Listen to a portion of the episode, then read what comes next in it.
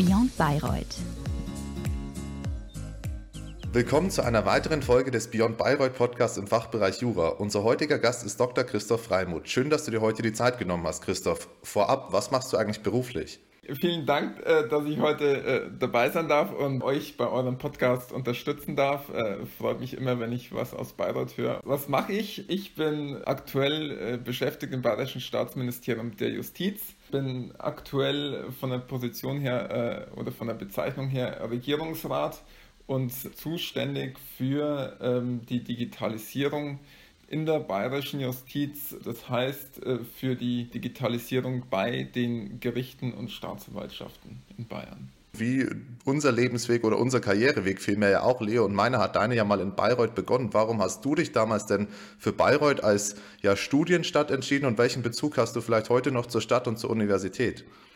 Ja, weshalb ich äh, zu Bayreuth ge äh, gekommen bin, das ist, sage ich mal, wahrscheinlich nicht so der typische Grund, den man jetzt vermuten könnte, einfach weil es örtlich relativ nah war zu, zu dem Ort, wo ich aufgewachsen bin, sondern ähm, es waren eigentlich andere Gründe. Also ich stamme aus der Gegend um Amberg und da gehen einfach viele nach Regensburg zum Studieren. Und ich dachte mir, Mensch, wenn du jetzt nach Regensburg gehst, dann kennst du die Leute eigentlich schon. Also dann, dann bist du eigentlich gar nicht rausgekommen. Deswegen äh, habe ich äh, einen Ort gesucht, der mir gefällt und wo ich, wo ich dann Jura studieren kann, ähm, weil das war damals schon klar, dass ich das machen möchte. Dann bin ich über Freiburg, Heidelberg äh, gestolpert, dann auch über Passau und irgendwann bin ich dann auf Bayreuth äh, gekommen und der Grund, weshalb ich nach Bayreuth gegangen bin, das war eigentlich gar nicht mal die, die räumliche Nähe zu, zu meinem damaligen Wohnort, sondern äh, einfach ähm, die VVZ, Insofern sind wir da wieder beim Standard. Ähm, WWZ, äh, wegen der WWZ kommen ja viele nach Bayreuth. Und zum anderen war äh, mir auch wichtig, dass ich an der Uni bin, die, äh, ja, die gute Studienbedingungen bietet und da war ja bei Bayreuth schon immer ganz vorne mit dabei. Ja, Christoph, um äh, ja die Oberpfälzer Runde jetzt zu komplettieren, wir hatten ja schon lange keine mehr, auch von meiner Seite aus nochmal herzlich willkommen und danke, dass du da bist. Ich kann deine Gründe wirklich sehr gut nachvollziehen, auch ja, wenn, wenn VVZ mittlerweile schon so eine Klassiker-Antwort ist, aber da haben wir natürlich auch wieder äh, im Anschluss daran äh, eine Klassiker-Frage für dich vorbereitet, um uns eben weiter aufzu aufzuwärmen, bevor wir ähm, ja in, ans Eingemachte kommen, bevor wir, bevor es ans Eingemachte geht. Ja, Christoph, ähm, du wirkst auf uns jetzt vom ersten Eindruck aus sehr, sehr aufgeschlossen ähm, als Persönlichkeit. Ähm, ja, was hast du vielleicht auch äh, während deines Studiums neben der Uni gemacht? Hast du vielleicht auch ganz neue Sachen kennengelernt, die du so in der Heimat, auch wenn die Gegend um Amberg natürlich wunderschön ist und man da quasi alles machen kann, vielleicht so in der Form nicht vorgefunden hast? Ja, was habe ich neben dem Studium gemacht? Das war eigentlich so außergewöhnliche Sachen habe ich in dem Sinn gar nicht gemacht. Ähm, ich, ich habe viel Sport gemacht, das, das tolle Hochschulangebot, äh, das habe ich wirklich genutzt. Und da habe ich tatsächlich dann auch mal äh, Sportarten äh, gemacht, die, die, die, man, äh, die man jetzt äh, nicht, nicht, nicht so überall machen kann. Ich weiß gar nicht mehr, wie die genau hießen, aber das äh, Spaß hat es auf jeden Fall gemacht. Und ja, dann habe ich in Bayreuth natürlich das Studentenleben genossen. Die Rosi habe ich noch genossen, die gibt es ja jetzt schon längst nicht mehr. Ja, die verschiedensten Kneipen, äh, die, die haben wir natürlich auch alle besucht. Also, es gehört dazu wenn wir schon bei ja, prägenden Zeiten sind, dann lass uns doch mal im, im Zeitstrahl so, eine, ja, so ein kleines Stückchen springen, eben zur Zeit, in der du promoviert hast, in der du deine Dissertationsschrift angefertigt hast. Äh, das Thema bzw. der Titel deiner Diss ist die Gewährleistung der IT-Sicherheit kritischer Infrastrukturen. Ich hoffe mal, Markus und ich haben da ähm, jetzt nicht allzu, allzu weit entfernt vom Schuss re recherchiert. Ähm, da würde es uns doch mal interessieren, wie es bei dir zur Entscheidung pro Dissertation kam und vor allem auch in, in dem Themenbereich. Ja, also die Recherche war genau korrekt. Das ist meine Diss, die ihr gefunden habt. Wie kam es dazu, dass ich überhaupt eine Doktorarbeit geschrieben habe und wie kam ich dann zu dem Thema. Eigentlich war die, die Frage, dass ich eine Doktorarbeit schreiben möchte, äh, hat sich eigentlich erst ziemlich spät im Studium entschieden. Da war ich schon mitten in der Examensvorbereitung und stand kurz vorm ersten Staatsexamen.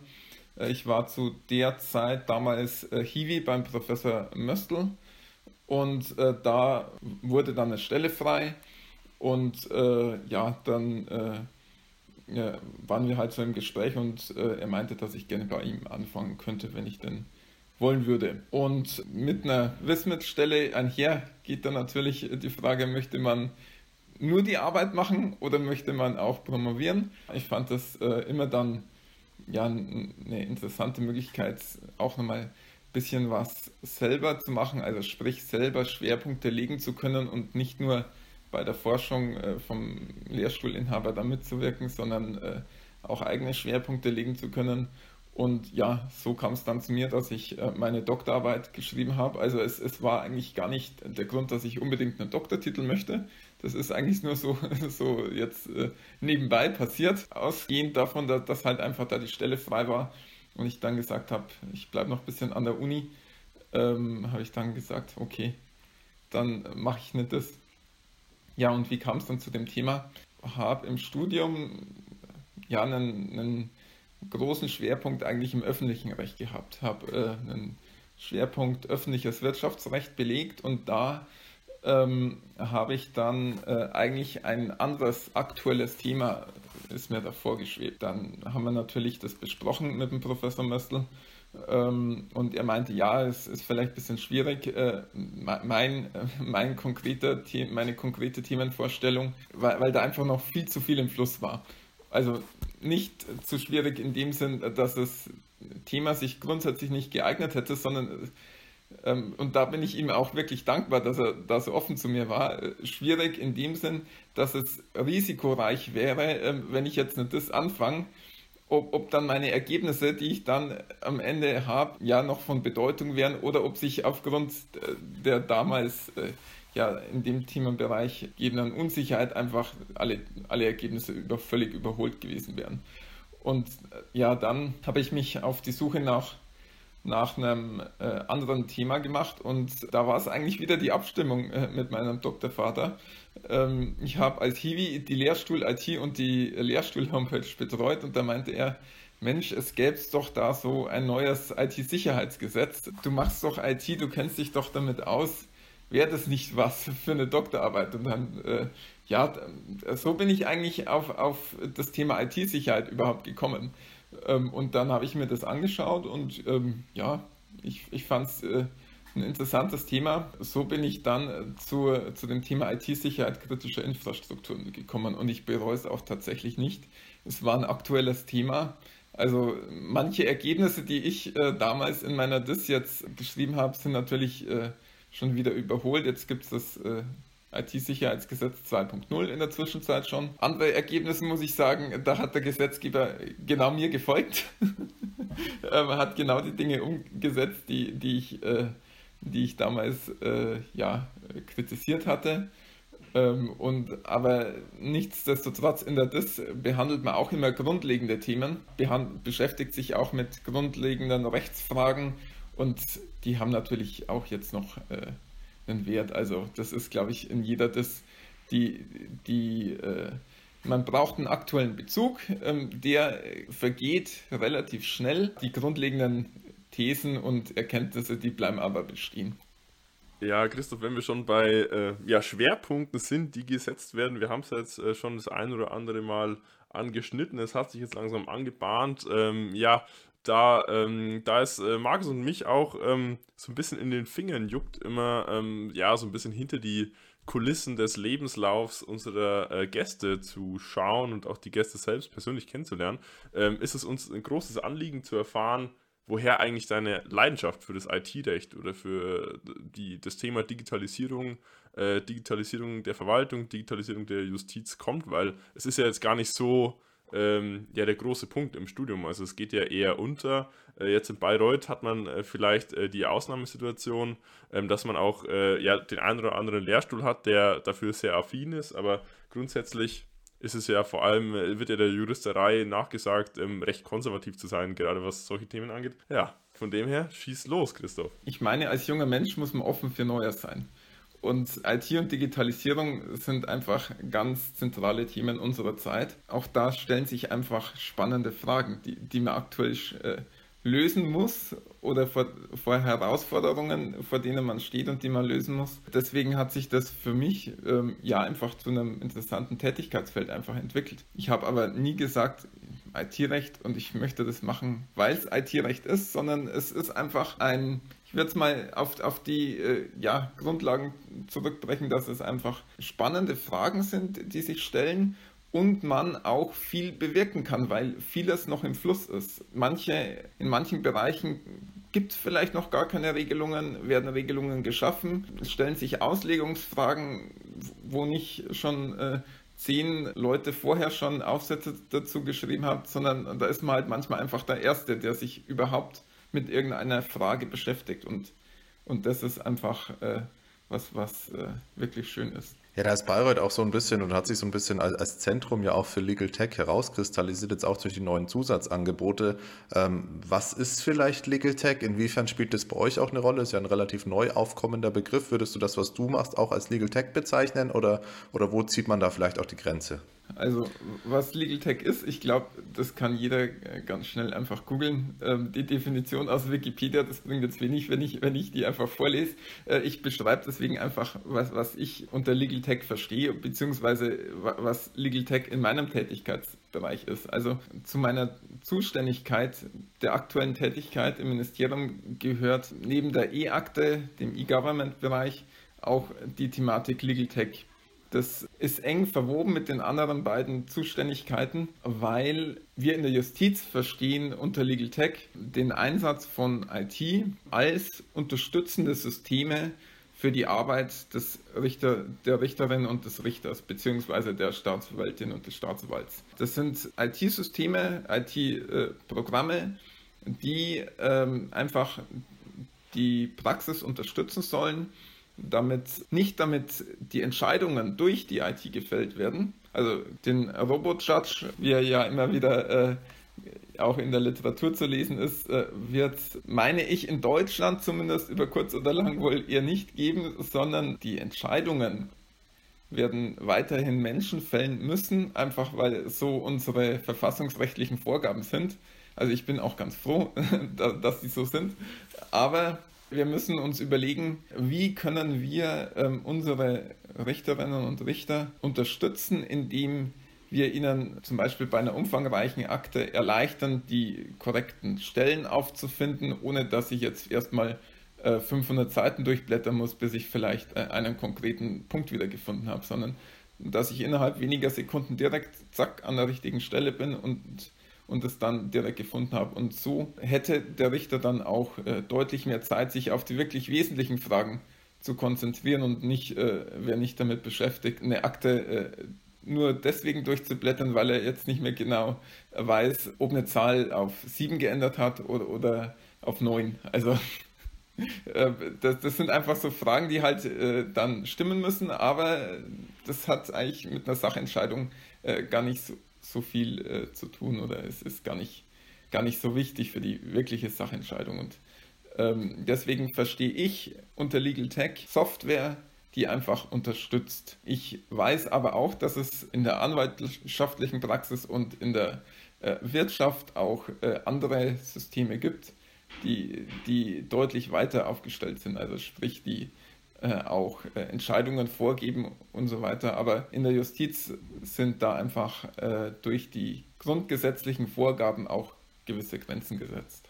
Du ähm, sprichst es schon an, in der Justiz, bist im Justizministerium als Staatsanwalt. Also eigentlich äh, jetzt für, für mich als ähm, ja, Strafrechts-karrieretechnischen Laien doch schon eine, eine, eine kleine Sondersituation, wenn man denkt, der Praktiker, Staatsanwalt in Anführungszeichen, der ja ähm, klischeemäßig ja im, im, im Gerichtssaal steht und ähm, tatsächlich dann die ja, strafrechtlich relevanten Fälle bearbeitet, sitzt jetzt in der IT-Abteilung ähm, als ja, reiner in Anführungszeichen Bürokrat im Justizministerium und äh, ja, ist da Teil der, der, der ganz klassischen äh, Verwaltungsexekutive äh, und ist eher im öffentlich-rechtlichen, im rein öffentlich-rechtlichen Bereich ähm, ja, tätig. Ähm, was machst du da? Du hast es schon so ein bisschen angeschnitten. Wie sieht bei dir so ein typischer Arbeitsalltag aus? Und ähm, ja, wie läuft es in so einem Ministerium ab? Wie sind die Prozesse? Erstmal muss ich sagen, aktuell bin ich kein Staatsanwalt mehr. Ähm, das, das, war meine vorherige Dienstbezeichnung. Jetzt bin ich Regierungsrat. Das, das ist einfach ein, äh, ein, ein ganz äh, normaler äh, ja, Weg ähm, ins Ministerium. Man, in, in, Bayern läuft das so ab, man äh, war, man bewirbt sich nicht beim Ministerium, sondern man fängt in der Praxis an. Zumindest ist es aktuell so. Vor 20 Jahren war es vielleicht mal anders, aber ähm, aktuell ist es so, dass man immer in der Praxis anfängt und äh, dann ist man entweder zunächst Richter oder Staatsanwalt und dann wechselt man einfach. Und zuerst ist man hier ähm, abgeordnet, weiter in seiner vorherigen Dienstbezeichnung, macht aber eigentlich eine ganz andere Tätigkeit. Äh, auf das komme ich dann gleich zu sprechen. Die, die Bezeichnung sagt gar nicht mal so viel aus, äh, was man dann konkret macht. Ja, wie sieht ein typischer Arbeitstag bei mir im Ministerium aus? Ähm, ich glaube, die Frage, die, die kann man so nicht beantworten, weil es einfach keinen typischen Arbeitstag gibt. Also jeder Tag ist einfach anders. Deswegen kann ich nicht sagen, so, äh, ich komme morgens um 8. Gut, ähm, das, das stimmt. Ich komme äh, morgens äh, meistens ein bisschen vor 8, weil ich äh, ja einer derjenigen bin, die gerne früh anfangen. Äh, schalte dann auch tatsächlich meinen Laptop als erstes ein, aber da hört es dann auch auf. Es, es kommt einfach daran an, da, darauf an, äh, was ansteht. An vielen Tagen ähm, habe ich viele Besprechungen, bin viel in Kontakt mit Kolleginnen und Kollegen aus anderen Bundesländern. Ähm, da haben wir die verschiedensten Arbeitsgruppen, in denen wir einfach ähm, ja, Fragen abstimmen, die für die IT in der Justiz in Deutschland von Relevanz sind. Ähm, sei es organisatorische Fragen, sei es äh, fachliche Fragen. Also manchmal ähm, treten auch einfach Probleme auf, dass wir halt sehen, okay, ein Land hat festgestellt, ähm, hoppla, hier passt was nicht mit der, also der IT-Prozess, ähm, den könnte man viel besser äh, organisieren, wenn die äh, aktuelle Rechtslage ein bisschen anders ist. Es, es, ist oft einfach so, dass irgendwo steht, man, es muss was in Papier sein, dann sind wir schon wieder mit der Digitalisierung ein bisschen ausgebremst. Und dann diskutieren wir da in Arbeitsgruppen, wie, wie man das besser machen kann, zum Beispiel. Äh, und schreiben auch Gesetzesvorschläge, Gesetzesentwürfe. Ansonsten habe ich, habe ich viel E-Mail-Verkehr. Also äh, das ist tatsächlich so. Man, man bearbeitet unglaublich viele E-Mails, ähm, sei es, weil man sich intern abstimmen muss und, und das denkt man gar nicht mal so. Es, es ist unglaublich wichtig, ähm, sich auch intern in der Justiz abzustimmen, weil selber kann man viele Dinge gar nicht überblicken. Also ich habe mein Spezialgebiet, äh, in dem bin ich fit. Aber wenn es dann aus dem Spezialgebiet hinausgeht, dann weiß ich vielleicht schon noch, oh, äh, in die Richtung, da könnte es irgendwas in die Richtung geben oder, oder da gibt es eine Rechtsnorm, die da relevant sein könnte. Aber ähm, ganz sicher bin ich mir da oft gar nicht mehr und deswegen äh, äh, stimmen wir uns ganz viel mit den Kollegen ab, die alle jeweils ihr Spezialgebiet haben und das sind alles äh, Experten auf ihren konkreten Gebieten und äh, und deswegen äh, ja, kommunizieren wir da ganz viel intern. In den Besprechungen, in denen ich bin, geht es nicht nur länderübergreifend, sondern auch äh, auf Landesebene geht es dann oft darum, äh, wie können wir bei der Digitalisierung vorangehen, was sind die nächsten Schritte. Also Digitalisierung ist ja ein Prozess, äh, da äh, kann man nie aufhören und äh, ich glaube, wir in der Justiz sind da ganz gut dabei. Aber das äh, ist immer ein Prozess, wo man sagt, ja, was kann ich als nächstes verbessern? Und so sieht, sage ich mal, mein typischer Arbeitstag aus, in dem ich äh, ganz verschiedene Dinge mache und jeden Tag ganz andere Dinge mache und ich weiß es oft in der Früh gar nicht, was ich nachmittags machen werde, weil äh, viele Dinge dann auch kurzfristig reinkommen und man, man, muss da auch oft flexibel sein. Wenn einfach was Dringliches ansteht, dann muss man äh, ja gewisse Dinge, die man eigentlich geplant hat, vielleicht zu tun, ein bisschen zurückstellen und, äh, und dann das Dringlichere machen. Ähm, ja, insofern einen typischen Arbeitstag gibt es eigentlich gar nicht. Und das muss ich auch sagen, es ist eigentlich gar keine klassische Verwaltungstätigkeit. Also ich, ich finde, ähm, meine Tätigkeit mit der eines, äh, eines Beamten zu vergleichen, das, ich bin zwar Beamter äh, dem Status nach, aber eigentlich ist es eine Tätigkeit, äh, wo, die ich eher in einem IT-Unternehmen ansiedeln würde, ähm, wo, wo, ich verschiedene Projekte manage und dann einfach Herausforderungen mich stelle, die sich in den Projekten ergeben. Also es ist nicht so, dass ich äh, sage, ich komme morgens und äh, mache meine, äh, meine eingehenden Fälle und äh, dann gehe ich abends und ich, äh, ich weiß jeden Tag, ich, äh, wenn ich fünf Fälle oder, oder 50 Fälle, wie, auch, wie, wie viele auch immer bearbeitet habe, dann war es ein guter Tag, sondern ähm, es ist ganz, ganz unterschiedlich. Herr Christoph, das ist ein super spannender Einblick. Ähm, das Referat für E-Justice und E-Government hört sich auf jeden Fall auch sehr dynamisch an. Also, dass da viel, viel Neues auch passiert, viel Wechsel auch stattfindet. Wir haben schon gehört, dass viel da auch interregional gearbeitet wird. Wie interdisziplinär stellt sich dein, dein Team oder dein Umfeld dann auch auf? Bist du dann wirklich nur mit Juristen unterwegs oder ist es dann auch so, dass du teilweise mit IT-Experten, mit IT-Sicherheitsexperten und Informatikern zu tun hast? Tatsächlich ist es so, dass ich äh, mit ganz verschiedensten Leuten zu tun habe. Ähm, wir in unserem konkreten Referat, wir sind äh, zur Hälfte Juristen und zur Hälfte ähm, ITler. Und ähm, das ist auch ein wichtiger Punkt. Man muss da wirklich gut zusammenarbeiten, weil ähm, ohne die Hilfe meiner äh, IT-Kollegen würde ich viele Sachen einfach gar nicht äh, richtig einschätzen können, weil ähm, äh, manche Punkte, ja, die, da muss man einfach Informatik studiert haben, um, um die zu verstehen.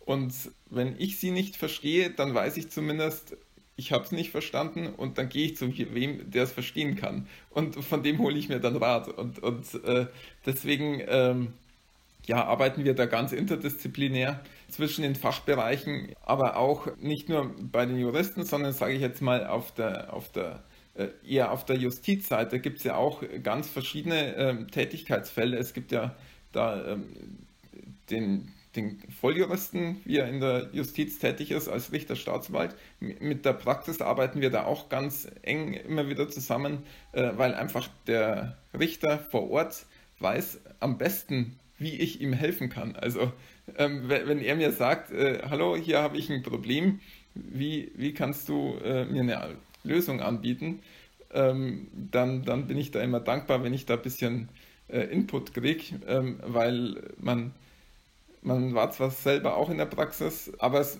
ja, mit der Zeit verändern sich doch gewisse Prozesse und es ist zwar noch gar nicht so lange her, dass ich in der Praxis war, aber die, die Punkte, ähm, ja, man, man denkt gar nicht mal mehr an manche Details, die dann einfach wieder verschüttet gehen. Und insofern tauschen wir uns da sowohl mit Richtern aus, wie auch dann äh, mit Rechtspflegern, weil einfach jeder Anforderungen an die IT hat, die wir dann versuchen müssen umzusetzen damit alle gut arbeiten können. Also das ist unser Ziel. Ja, Christoph, wir sind jetzt auch am Ende unseres Podcasts angekommen. Gibt es vielleicht abschließend noch eine Sache, die du den Zuhörenden mit auf den Weg geben möchtest? Ich meine, du warst selber mal in der Position, dass du in Bayreuth studiert hast. Ähm, was hätte dein jüngeres Ich vielleicht gerne gewusst oder was kannst du jetzt aus der beruflichen Praxis auch an die, an die jüngere Studierendenschaft noch mitgeben?